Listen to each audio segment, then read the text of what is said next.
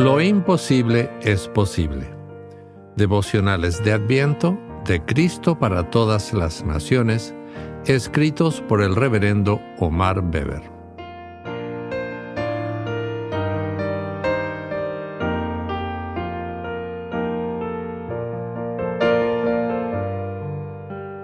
...3 de diciembre... ...ser humilde... El texto bíblico para hoy lo encontramos en Mateo capítulo 24, versículo 40, donde dice, Entonces estarán dos en el campo y uno de ellos será tomado y el otro será dejado. Algunas iglesias creen en el arrebato. Según esta doctrina, cuando el Señor Jesús regrese, arrebatará a los que son suyos para llevarlos a reinar con Él. Esta doctrina surge de las palabras de San Pablo en Primera Tesalonicenses, capítulo 4, versículo 17.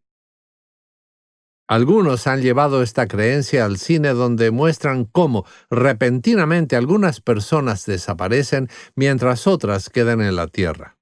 ¿Será así como ocurrirá? En su epístola, San Pablo describe cómo será la resurrección y pone énfasis en el orden en que ocurrirá. Primero los que ya han muerto y luego los que aún viven.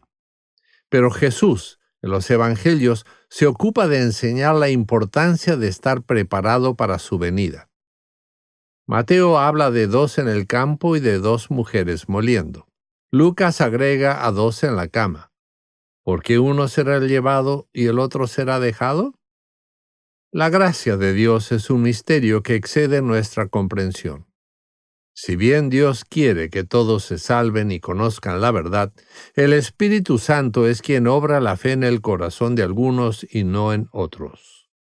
Nuestro Señor nos insta a estar atentos y preparados para su venida, despiertos y ocupados. No sabemos muchas cosas del futuro y a veces somos víctimas de nuestra imaginación o de interpretaciones que intentan tranquilizarnos.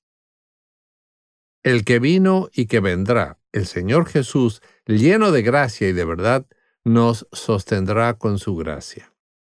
Aguardemos su venida con humildad.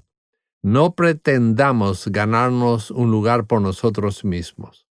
Confiemos en su gracia y en su amor, en lo que Él ha hecho para salvarnos. Oremos. Gracias Jesús, porque un día vendrás por nosotros. Ayúdanos a confiar en tu gracia y en tu amor. Quita nuestros miedos e inseguridades. Amén. Para reflexionar, ¿qué cosas del fin de los tiempos te causan dudas o temores? ¿En qué se basa tu seguridad o inseguridad de que serás uno de los elegidos? ¿Dónde puedes encontrar seguridad para estar atento y preparado para su venida?